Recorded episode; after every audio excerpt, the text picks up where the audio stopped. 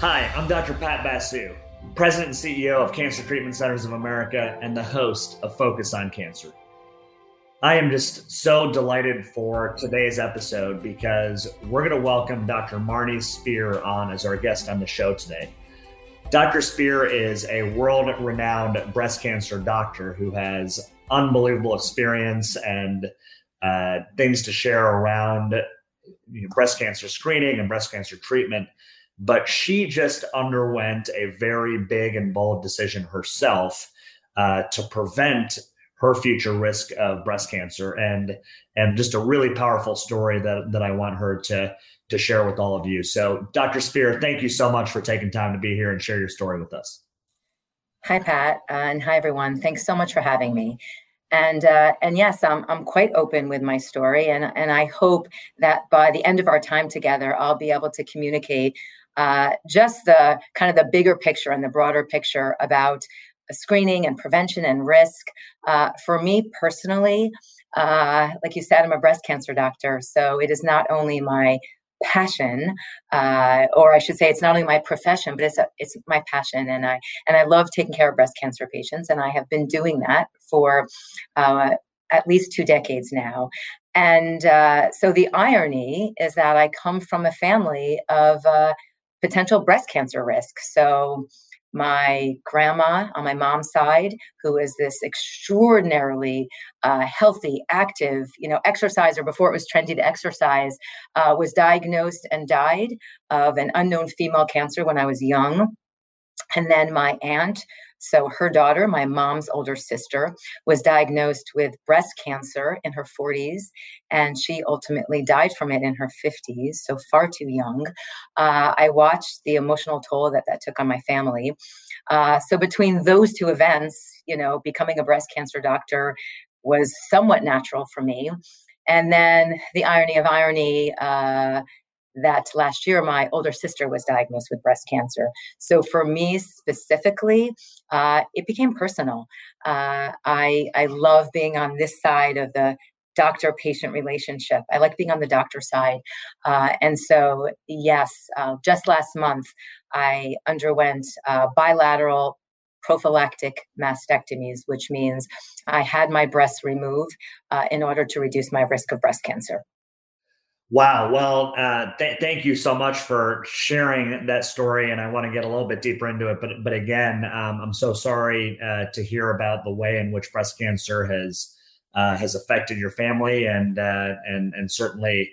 Um, you know, probably influenced your decision to to becoming a breast cancer doctor and and fighting uh, this horrible disease. So there's been a lot of um, you know news around uh, you know prevention and and you know prophylactic surgeries. I think in the in the lay press, one of the the first kind of you know celebrities to maybe go down that path was was Angelina Jolie, uh, based on some uh, you know genetic um, information that she had. You know, there's some testing or, or certain information that might lead to patients having a significantly higher risk of, of developing breast cancer. But given that breast cancer is such a a prevalent disease, given that it is sadly, uh, I believe the, the, the latest statistics are one in eight women uh, developing breast cancer. Even if one were to not have, you know, a, a genetic mutation that is positively uh, or, or, further positively linked to developing breast cancer, it certainly doesn't mean that somebody is not going to have that. And so, in your case, uh, you basically said, uh, you know, the, the risk of developing breast cancer is still significantly high. That the um, the sort of the risks of, of going through surgery certainly outweighed the long term uh, health risk of, of potentially developing breast cancer. Is that is that accurate?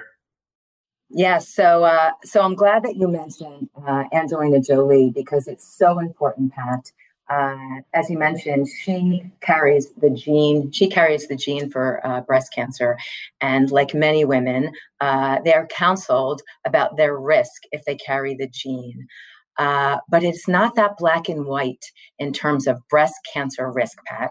There are gene carriers that we know have a high risk for breast cancer and, and, and ovarian cancer and others. But then there's a whole group of women over here that are not gene carriers, but also carry a average than average, more than average lifetime risk, and even a very high risk of developing breast cancer.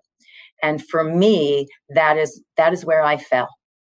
Even with your knowledge, even with this being, you know, you being a, a world expert in breast cancer, I'm sure it was still difficult uh, and and obviously a big decision for you and maybe even for for your family. So kind of specifically when, when did you begin thinking about it? Uh, you know what what did uh, what did members of your family say? Uh, walk us through maybe some of the the kind of emotional decisions. Were you sort of always knowing this is the right path or did you kind of you know come to that decision i'm sure there's there's millions of people around the, the country and, and certainly around the world that that probably fall into a similar bucket and and are you know potentially contemplating similar uh, similar prophylactic uh, surgeries?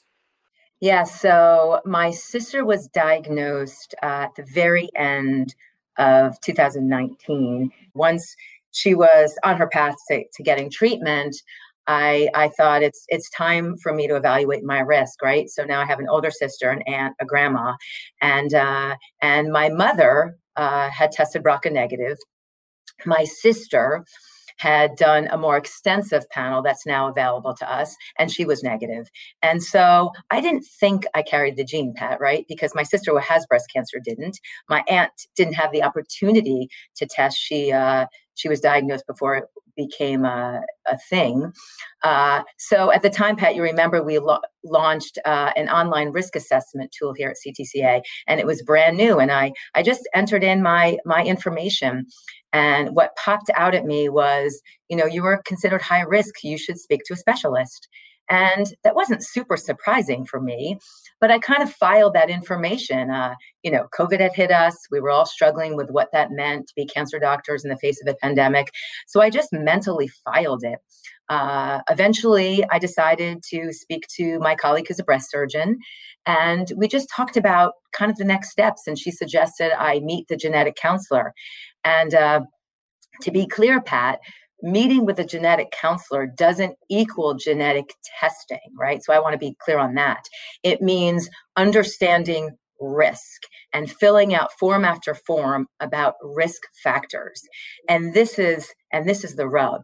Um, modeling for breast cancer risks is all about lifestyle uh, and family history. So I thought I had the lifestyle one beat, and uh, and just in terms of cancer prevention in general, uh, maintaining a healthy body weight, exercising, don't smoke, uh, eat well, limit alcohol uh, intake. You know, I'm checking off those boxes, and I'm thinking I am in the low risk category.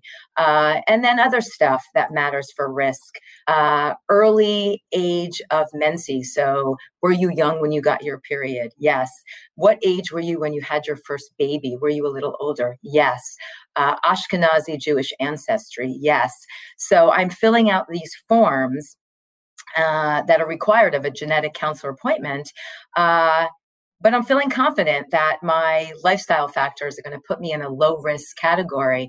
And then when I met with him and we went over my results, I was very surprised to see my number in bold red, uh, very high risk.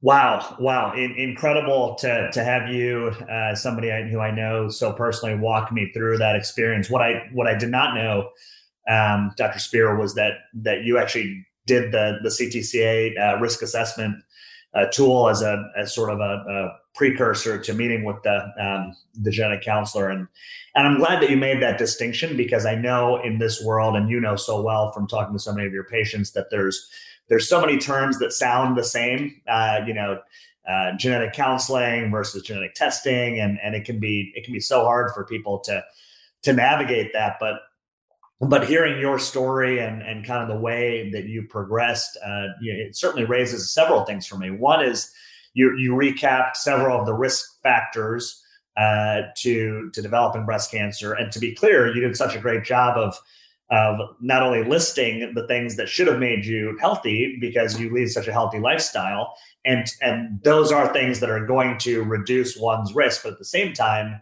Uh, there are other risk factors that you that you mentioned in in family history or or other things what are things that everybody should be doing to generally reduce their risk of cancer, knowing that there's some things, family history and, and the like, that we cannot change? lifestyle factors as we talked about and i know i know pat we, we we both know that we have lived in a world where healthy behavior healthy living leading this heart healthy life has been all about heart disease right this is how you prevent heart disease and uh, it turns out it's also how you, prevent cancer. So all the things that again I thought were in my column, and I'm not suggesting that you shouldn't have them in your column because of course you should.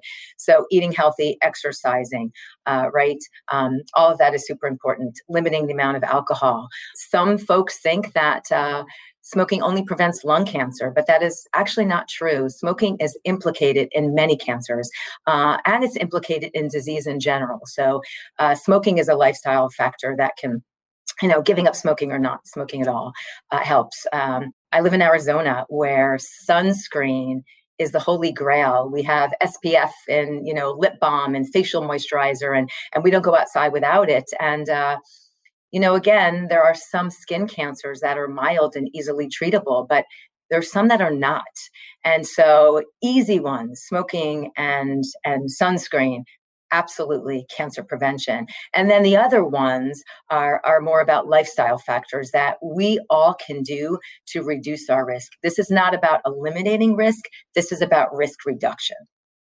So well said. So well said. I, uh, you know, su- such great points. Number one, I love that you mentioned that there are some of these things that are not just a, a specific type of cancer. So people always think of smoking as as lung cancer only and make no mistake about it it will it will severely increase one's risk of lung cancer but as you said before risk of other types of cancers and and and that common pathway of of of what causes you know cancer is implicated in so many of the things that you mentioned uh, you know poor eating that leads to obesity uh, you know too much intake of sugar uh, all of those you know unhealthy things that that we might put into you know our bodies obviously smoking being at the at the top of the list uh, you know for those who um, you know who are smokers. Uh, sun, sun and, and protecting yourself from the sun with sunscreen. These are these are sort of ubiquitous uh, risk factors and i'm so glad that you that you laid those out i'm also glad that you made that distinction between prevention and screening uh, and and and certainly, you know, you laid out the risk factors for prevention. Let's move over to talk a little bit more about about screening, and let's let's talk not only about breast cancer, obviously, but what are some of the ways that you might recommend that people uh, evaluate and and work towards uh, um, getting screened for cancer? Uh, of course. So, uh, yeah, so they're very separate, right? They're very separate. The idea of screening is about early detection. We know that cancers that are caught early are e- more easily treated and we have a better chance of curing you, right? And that's what we want. Even if you're diagnosed with a cancer, we want you to be cured. And so that's what screening is all about. Uh, and the important thing here is that screening is based on guidelines, it's based on data. And as you know, Pat, we have these task forces that are put together by experts and they're constantly updated. So there's a task force about around breast cancer screening. How old should you be? Does family history pr- play a role? Uh, similarly, with uh, colon cancer screening. We have colonoscopies, but what age should you be when you start uh, getting your first colonoscopy? Uh, and how often should you have them? Uh, for women, cervical cancer screening. Uh, cervical cancer is a deadly disease in parts of this world because there is not mass screening. In this country, we have mass screening that allows us to diagnose women with early stage cervical cancer and then treat them and cure them. So, those are really the big three. There's also lung cancer screening with a certain kind of CAT scan for high risk patients. Uh, but again, these are examples of screening in the literature. Uh, but it's gender dependent, age dependent. And so, my advice to my patients and their families, uh, my friends, my own family is go to your doctor, have a relationship with a primary medical doctor and make sure that you are getting the screening that is right for your age and gender. Absolutely. You, you, know, it's there's so much out there. You and I um, are, are, very close to it. Sometimes the guidelines are being changed, they're being updated, uh, often appropriately so as new literature comes in. But for the uh, you know, for the average human being who flips on the news, there is a dizzying array of information. Uh, you know, in terms of you know an, an anecdotal news story, uh, all the way to you know trying to keep up with uh, with some of these guidelines. Let alone in the in the day and age of social media, you know somebody might might post something or you know God forbid in the day and age of, of misinformation, there there is a lot of misinformation out there, and I, I really really want to echo what you said. You know, contact your doctor, uh, contact us if people have you know questions about this because it is so critical. And again, worth restating catching cancer early is absolutely a key tenet of, of successfully battling the disease if, if one gets diagnosed with it. To all of our listeners out there, again, please, please get get screened.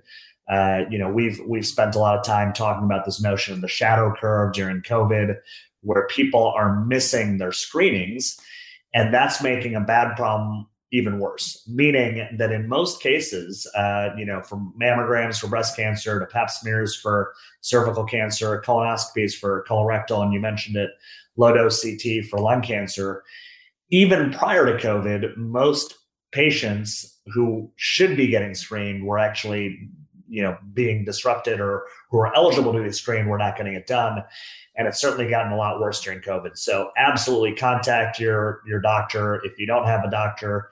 Uh, contact any medical professional who can get you in touch with one because this is the key tenet to, to battling cancer. So, um, so so we've talked about prevention and how to mitigate some of the risk factors in that category. Um, you know, we've certainly emphasized the importance of screening kind of following a little bit of a, of a distinct progression there, uh, Dr. Spear. Uh, you know, one might move then from screening to you know diagnostic uh, examinations. Can you kind of give us a, a sense of of what those entail? I am certain that all of our listeners have had uh, family members or friends or acquaintances who went to get their annual screening mammogram, which by definition means you didn't feel anything, right? So it was just a screening test and they were diagnosed with breast cancer. I have several young women in my life, uh, and they have since had their surgeries, and some had chemo, and they're wonderful. They're doing beautifully now, but they never felt anything. But you can feel something, right? You can have a symptom of a cancer. And for my sister, she had her regular screening mammogram. Uh, and then months later, she actually felt a lump in one of her breasts. And that ultimately led to a biopsy and her diagnosis uh, of breast cancer. And there's other examples of that. I mean, breast is an easy one, right? Uh, if a woman feels a lump in her breast, not every lump is cancer. However, every lump should be evaluated by a physician who can then tell you uh, how to work it up to ensure you don't, or if you do, get you into treatment, right? Uh, similarly, uh, let's say you have this new onset of shortness of breath, and uh, you know it becomes harder and harder to breathe, and and then you cough up blood.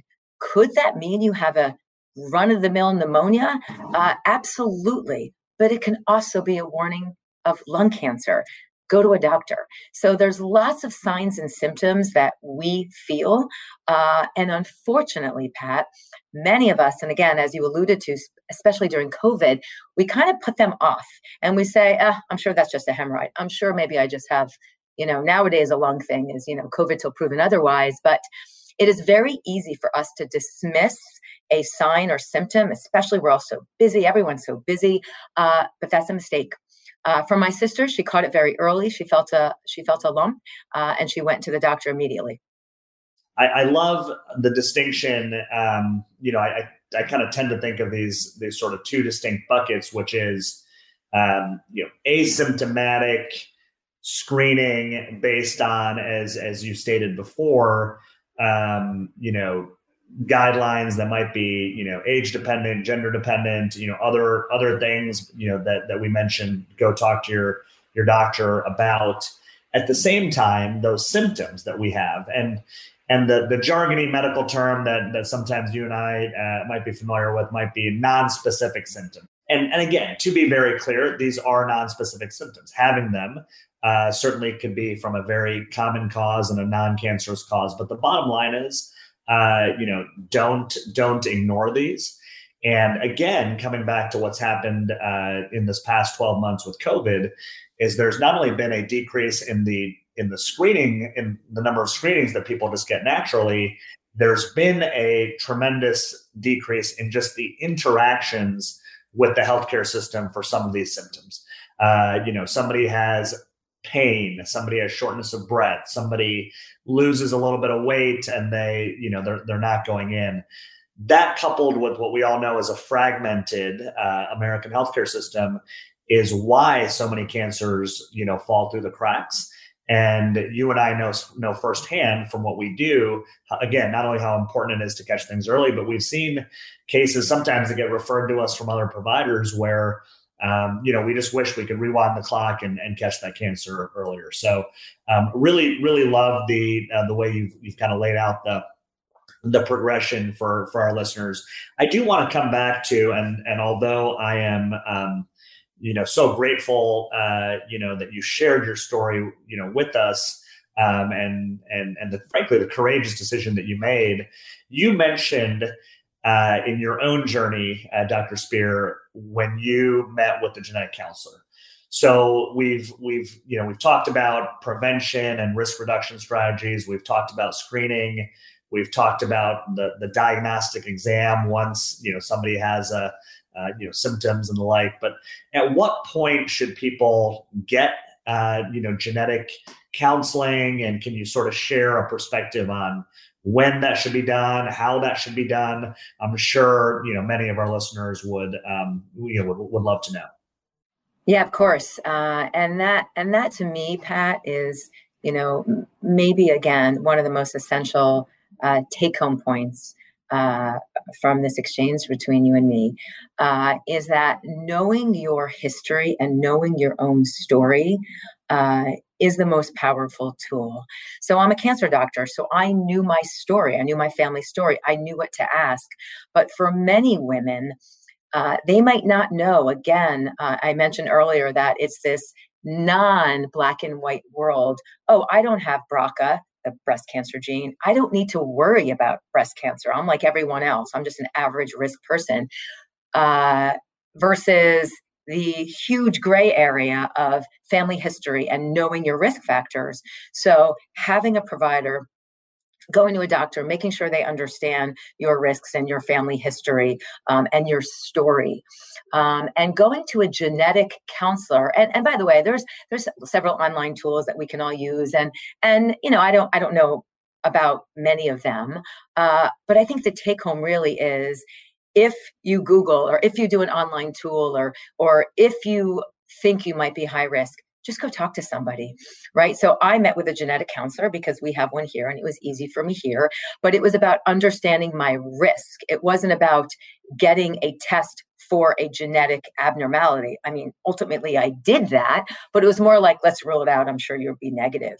So it's really about talking to someone to know your risks. Uh, and and again, we kind of started, Pat, with me making the decision to do breast cancer surgery to remove my breasts, a bilateral both sides mastectomy, taking off my breasts, uh, in order to reduce my breast cancer risk. But as you can, ma- can imagine, we don't have those surgeries for lots of organs. And so for some women, uh, this seems like a crazy crazy decision. How could you take your you know a body part off without having cancer? Uh, other women would completely understand. Uh, i think another really really strong take home point pat is that everyone should know her option and then get to hear treatment options get to hear options.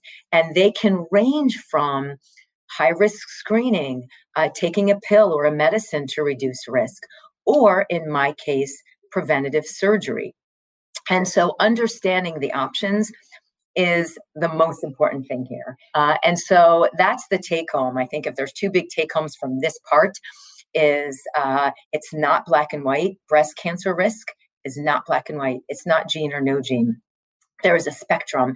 And decades from now, we will look back and say, wow, we didn't have all these other BRCA genes back then, but we do now. Uh, so that's part one. And part two, once you know your risk, know your treatment options because they are not all created equal for each woman. Wow, that's that's terrific, Dr. Spear. I, I, I love that. Just to kind of summarize, I think some of your your really really important points there. Um, again, number one, it's it's not black and white. So, somebody who is uh, let's just say BRCA negative, if they have the you know the testing, does not mean that they're not going to develop breast cancer.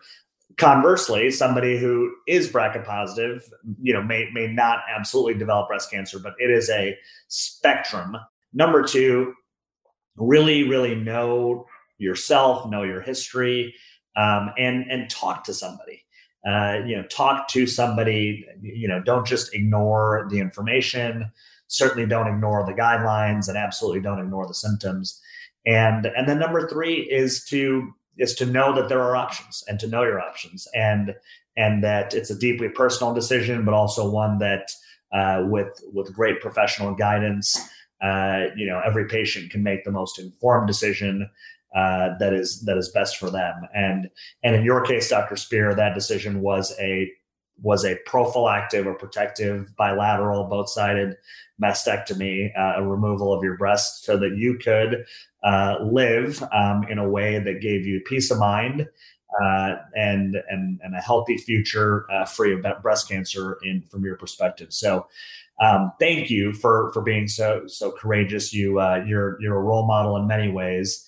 Um, let me just kind of conclude by by asking you, uh, you know, how you're how you're doing. So I'm doing great. Uh, like we talked about earlier, my surgery was last month, um, and uh, I feel great. Uh, I even played pickleball this weekend. I hope my surgeon's not listening, um, but I played pickleball this weekend, and I, I mean, pickleball light. Let's be honest, it was pickleball light, but I, uh, I feel great. And um, my sister finishes; uh, she gets her last infusion uh, in less than two weeks. So she's been in therapy for over a year now, and so great milestones for both of us. Uh, my mom can uh, breathe, uh, sleep easier now for both of her daughters. Uh, and yeah, I'm feeling great. Fantastic. Well, definitely give give your sister my regards. And I was going to share the uh, you know your your pickleball story, but I yeah I, I didn't want to get you in trouble with with your surgeon. But you know I know I know sometimes as doctors you know we don't we don't make great patients. But the bottom line is it sounds like you're doing you're doing great. You had surgery a month ago, back on your feet. Uh, you know, living um, you know back to living life, and uh, and and hopefully uh, with a lot more peace of mind for you and your family. Uh, finally, Dr. Spear, uh, what what final kind of you know advice do you have for any of our uh, of our listeners, whether they may be uh, patients, but as as we know, there might be you know millions of people who are uh, not patients, but in a, in a, similar boat that certainly have family members that um, sadly have uh, have suffered from this disease. What are your what are your words of, of advice or wisdom? Yeah. So, number one, you know, know your story. I'm all about knowing your story because if you don't know your story, no one else knows your story. So, know your story, which means, and some people can't, right? There are, uh, I have friends of mine who are adopted and they don't know their story, and, and understandably so. But if you do know your story, know it and share it with your doctor so that you can get the screening that you need that's applicable to you, your age, your gender, and your background story, your family history, your risk factors. Uh, know the options that come with those risk factors. Some might be, you know, losing weight, drink less alcohol, uh, exercise more regularly, consider, you know, more of a plant based diet than a meat based diet, uh, lifestyle stuff, right? Lifestyle stuff that can protect us uh, from everything, not just cancer. Then there is the more extreme approach, right? No, maybe options for something like me, a surgical reduction surgery, but just know that option. And then I'll I'll end with Pat because uh, it's kind of hard, right? The elephant in the room. There's this pandemic going on, uh, and it kind of all took us for a loop here. Uh, you know, cancer docs everywhere, doctors everywhere. I mean, people everywhere, right?